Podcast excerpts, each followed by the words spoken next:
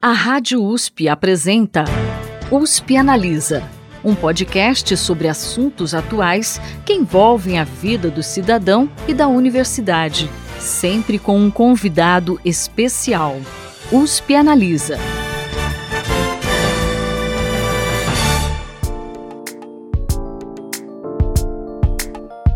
Olá, tudo bem? Eu sou a Thaís Cardoso, jornalista do Instituto de Estudos Avançados Polo Ribeirão Preto da USP, e hoje aqui no USP Analisa a gente vai falar sobre mudanças na política ambiental brasileira que aconteceram por conta da troca no comando do país. Os professores Tércio Ambrise e Paulo Artacho, que estão à frente do Núcleo de Apoio à Pesquisa em Mudanças Climáticas da USP, também discutiram os resultados da Cúpula da Amazônia, que foi realizada no Pará em agosto. Ouve só.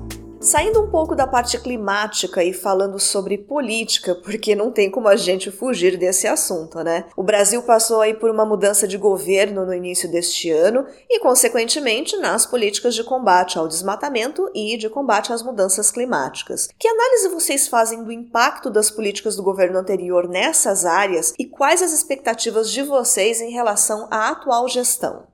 Olha, Thaís, é, realmente o Brasil passou por uma transição extraordinariamente boa para a nossa sociedade do governo anterior para o governo atual. Entretanto, certamente vai demorar tempo para que a mudança na política tenha efeito, por exemplo, na redução do desmatamento, na redução das emissões de gás de efeito estufa e assim por diante. Então, não dá para esperar que em seis meses o Brasil, na verdade, faça mudanças significativas depois de um retrocesso de quatro ou seis anos. Mas é importante que o Brasil saber que o Brasil tem compromissos fundamentais com desmatamento zero até 2030, que está sendo, é, digamos assim, referendado em todos os atos do governo. Então, o Brasil tem a legislação necessária para fazer isso, temos as políticas necessárias, estava faltando, na verdade, vontade política para implementar desmatamento zero na região de Amazônia. E não é nem questão de falta de dinheiro. Por outro lado, essa é uma gigantesca oportunidade para o nosso país de realmente melhorar nossa credibilidade internacional, porque nenhum país consegue reduzir em 52% as suas emissões de gás de efeito estufa, que é quanto são as emissões de desmatamento no Brasil, num prazo curto, digamos de 5 a 6 anos, num custo absolutamente mínimo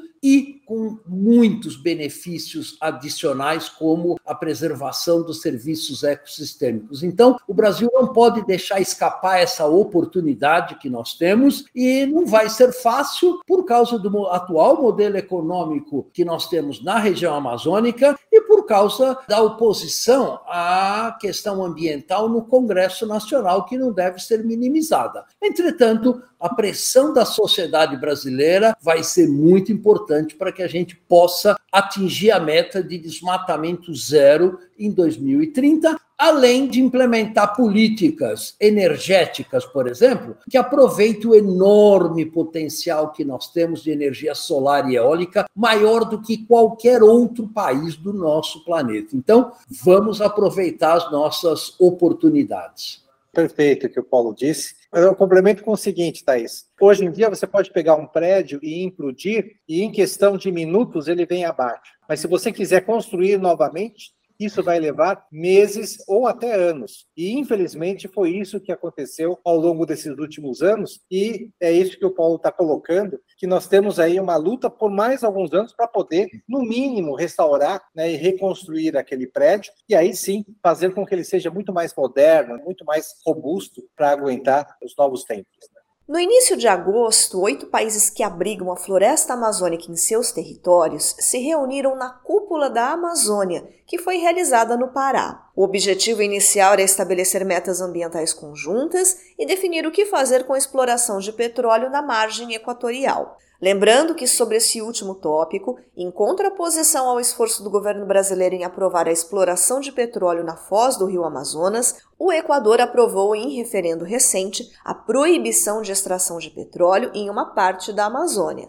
Porém, a declaração assinada ao final da cúpula da Amazônia deixou de fora a questão do petróleo e também a proposta de zerar o desmatamento na região amazônica até 2030, que o professor Paulo tinha citado. Que avaliação vocês fazem da realização desse evento?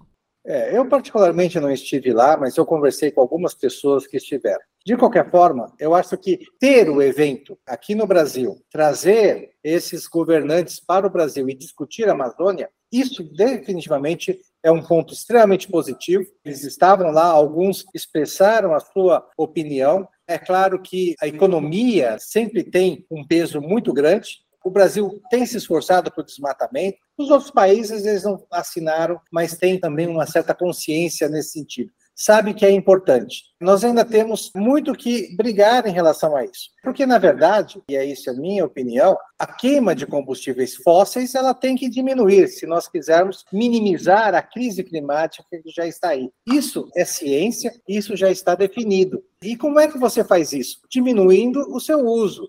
Então, talvez a discussão não seja ter mais novos postos de petróleo, mas, na verdade, saber o que, nós vamos fazer com aquilo que está hoje aí e como minimizar o seu uso. Então, essa é uma discussão importante que eu acho que o Brasil tem que tomar uma liderança, porque afinal nós estamos falando ali da pós do Amazonas, aí tem toda uma discussão que está mais longe, que tem pareceres técnicos, mas nós temos que pensar no contexto global. Nós queremos ou não diminuir as emissões para minimizar o aquecimento global e, portanto, os seus impactos na sociedade. Está passando exatamente por esse tipo de discussão. Mas eu acho que o Paulo pode complementar um pouquinho mais. Veja, é, a cúpula da Amazônia, como todo documento diplomático, tem pontos altos e tem pontos fracos. Como pontos altos, a gente salienta o fato de que é a primeira vez em seis anos que sentam-se na mesma mesa oito chefes de Estado amazônicos para discutir uma agenda comum. Isso é extremamente importante, porque políticas do Brasil podem não ser, digamos assim, agradável para determinados setores, esses setores podem migrar para o Peru, para a Bolívia, Venezuela e vice-versa. Então, só com uma ação conjunta, a gente pode ter resultados resultados efetivos. Do ponto de vista positivo nesse documento, foi a formação de uma instituição para que possa haver um combate comum ao crime organizado na região amazônica. Ou seja, o setor de informação das polícias federais vai se comunicar nesses vários países para combater de maneira conjunta o crime organizado que tomou conta de muitas das operações na região amazônica. Isto é muito importante. Também foi decidido instituir uma espécie de um IPCC da região amazônica para que estes países possam ter o seu próprio diagnóstico da questão climática na região amazônica, que também é importante. E tivemos dois pontos negativos. O primeiro, o não consenso sobre desmatamento zero na Amazônia e o não consenso sobre, digamos assim, uma, o fim da exploração de combustíveis fósseis na região. Bom, quanto a isso, a gente tem que lembrar que são documentos diplomáticos e documentos diplomáticos só são aprovados por consenso. Se um único país discorda do documento, esse tópico não entra. E não dava para a gente esperar que, numa primeira reunião, depois de seis anos da OTCA, nunca sequer ter se reunido, não poderíamos ter um consenso completo sobre todos os tópicos. Mas isso está na agenda e, com certeza, alguma coisa vai sair nessas duas questões criticamente importantes ao longo de reuniões nos próximos anos. É, e a gente segue acompanhando os desdobramentos em relação a esse tema para discutir novamente aqui no USP Analisa em programas futuros. Bom, essa entrevista com o professor Tércio e com o professor Paulo abordou muitos outros pontos sobre política ambiental e mudanças climáticas, e você pode ouvir a versão completa nas principais plataformas de podcast e também na playlist especial no canal do Instituto de Estudos Avançados Polo Ribeirão Preto da USP no YouTube. O programa de hoje está terminando, mas eu volto daqui a 15 dias com mais um tema bem interessante para a gente discutir. Até lá!